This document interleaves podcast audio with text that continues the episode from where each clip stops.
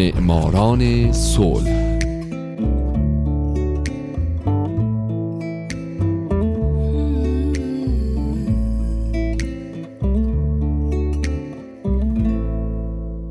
اینجا رادیو پیام دوسته و حالا نوبت می‌رسه به معماران صلح.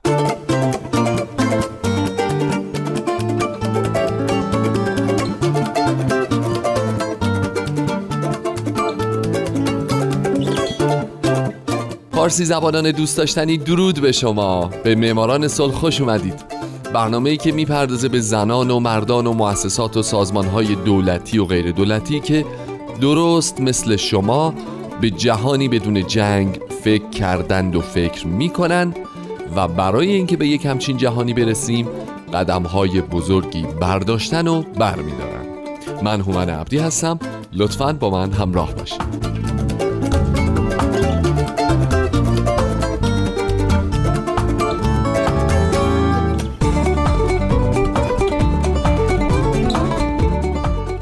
هفته سال 2005 محمد البرادعی قسمت سوم و پایان.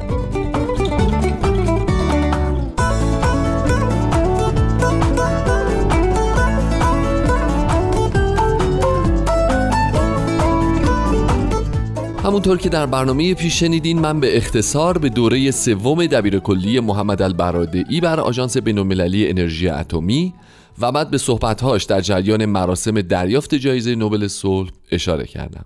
اما این جایزه تنها جایزه ای نبوده که آقای براده ای تا به امروز دریافت کرده.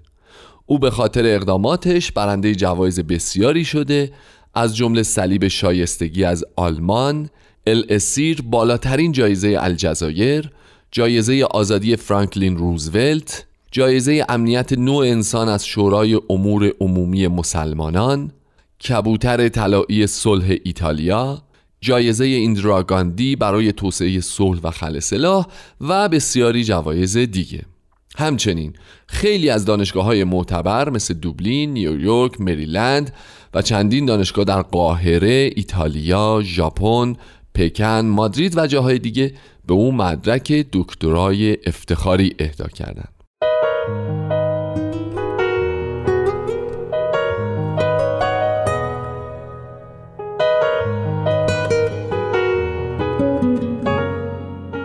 این جوایزی که براتون گفتم فقط به خاطر اقدامات محمد البرادعی در مورد انرژی اتمی نبوده. چرا که اصولا اقداماتش تنها در زمینه دبیر کلی آژانس و بازرسی ای اساسا متمرکز نبوده. یکی از جنبه های مهم کارهاش توسعه تکنولوژی ای بوده. وقتی برادعی دبیر کل آژانس بود از یک طرح جامع جهانی یعنی برنامه اقدام برای درمان و مبارزه با سرطان حمایت کرد. او در یکی از سخنرانیهاش گفت در کشورهای در حال توسعه یک بحران خاموش برای درمان سرطان در جریان و هر سال در حال گسترشه. حداقل 50 تا 60 درصد از قربانیان سرطان می‌تونن تحت درمان رادیوتراپی قرار بگیرن اما بیشتر کشورهای در حال توسعه تعداد کافی دستگاه رادیوتراپی و پزشک متخصص ندارند.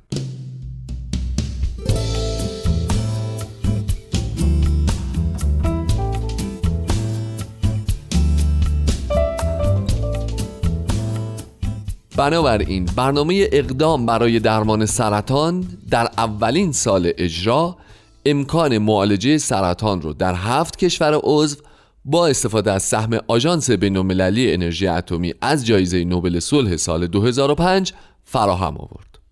آقای برادعی در سخنرانی خودش در کنفرانس عمومی سال 2008 آژانس با انتقاد از کشورهایی که به خاطر روابط سیاسیشون با همدیگه از این جور اقدامات آژانس حمایت نمی‌کنن گفت فعالیت های رشد و توسعه محور کارهای ماست. منابع ما هرگز در تطابق با نیاز و تقاضا نبوده است.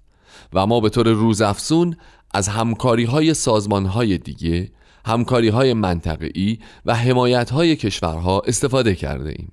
من دوباره تأکید می کنم که همکاری فنی و تکنیکی جای چانزنی های سیاسی نیست.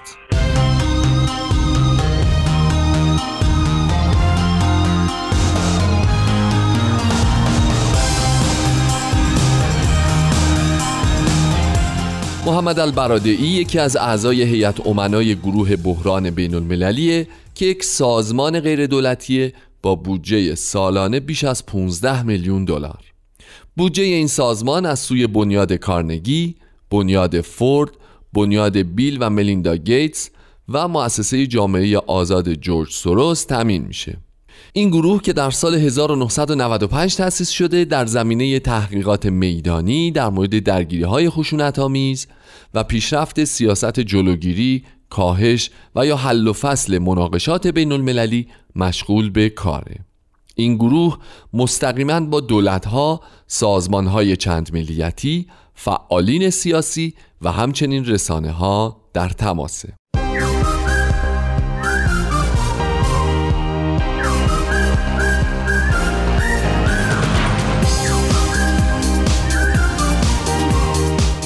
اما بخش مهمی از زندگی برادعی بعد از دریافت جایزه نوبل صلح سال 2005 مربوط میشه به انقلابهای مصر در سالهای اخیر. در روزهای اولیه انقلاب مصر برادعی سعی کرد نقش تعیین کننده ای در اون بازی بکنه.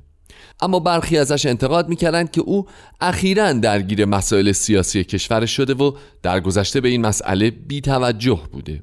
این نظریه رو لابان کابلز دستیار قدیمی و نویسنده متن سخنرانی های برادعی رد کرد و گفت که او همیشه نگران مسئله نقض حقوق بشر در کشور خودش بوده.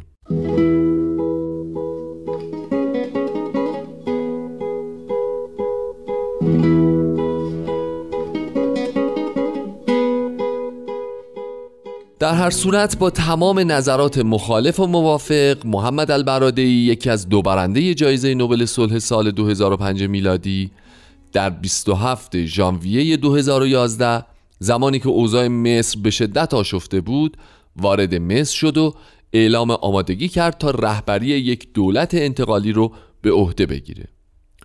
او به مردم در میدون تحریر مصر پیوست و بارها براشون سخنرانی کرد و به روشنی گفت که همه خواستار سقوط رژیم مبارک هستند. پس از سرنگونی مبارک هم نام برادعی از طرف گروه های مختلف به عنوان نامزد احتمالی برای جانشینی حسنی مبارک منتشر شد. اما او هیچ وقت به وضوح در این مورد صحبت نکرد.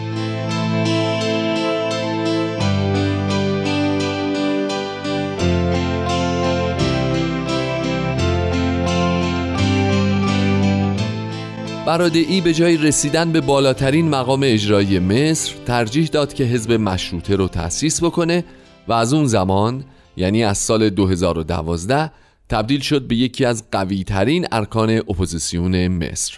بنابراین یک سال بعد از روی کار اومدن محمد مرسی و همزمان با اوجگیری اعتراضات به او محمد البرادعی رهبری مخالفان دولت رو بر عهده گرفت که همونطور که می‌دونید مرسی هم بعد از مدتی از سمتش برکنار شد پس از برکناری شایع شده بود که برادعی نخست وزیر دولت موقت میشه اما این شایعات هیچ وقت رنگ واقعیت به خود نگرفت و او شد معاون رئیس جمهور در امور روابط بین الملل اما در آگوست 2013 در جریان یک سرکوب خشونت آمیز از سوی نیروهای امنیتی بیش از 500 نفر در مصر کشته شدند. به خاطر همین برادعی در اعتراض به این جریان از سمتش استفاده داد و نوشت من همیشه بر این اعتقاد بودم که برای حل و فصل کشمکش های اجتماعی باید از راه چاره صلح آمیز کمک گرفت.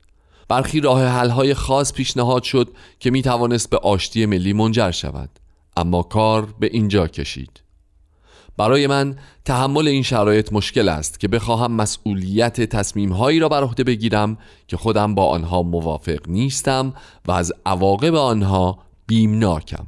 من نمی‌توانم در پیشگاه خداوند و در مقابل وجدانم و در مقابل مردم مسئولیت یک قطره از خونهایی را که ریخته می شود به عهده بگیرم.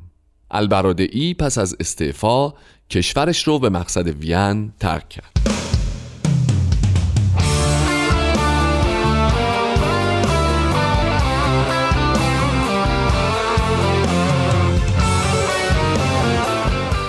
محمد البرادعی در حال حاضر عضو انجمن حقوق بین الملل بریتانیا و همینطور انجمن حقوق بین الملل آمریکاست. او دستاوردهای خودش رو که حاصل تحقیقات و تجربه کاری هم به عنوان استاد دانشگاه و هم به عنوان مقام ارشد در سازمان ملل متحده به صورت هزاران مقاله و کتاب منتشر کرده.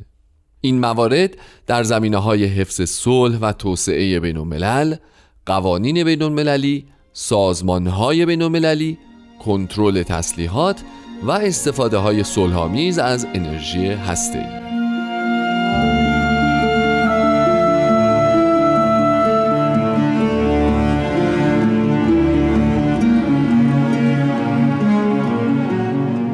دوستان عزیز من در این قسمت برای آخرین بار به زندگی محمد البرادعی پرداختم. بنابراین اگه می‌خواین از همون اول در جریان زندگی نفر بعدی برنده جایزه نوبل صلح قرار بگیرین پس به برنامه هفته بعد من هومن عبدی که امیدوار شما یه روز برنده جایزه نوبل صلح بشین گوش بدید. شاد باشید و خدا نگهدار.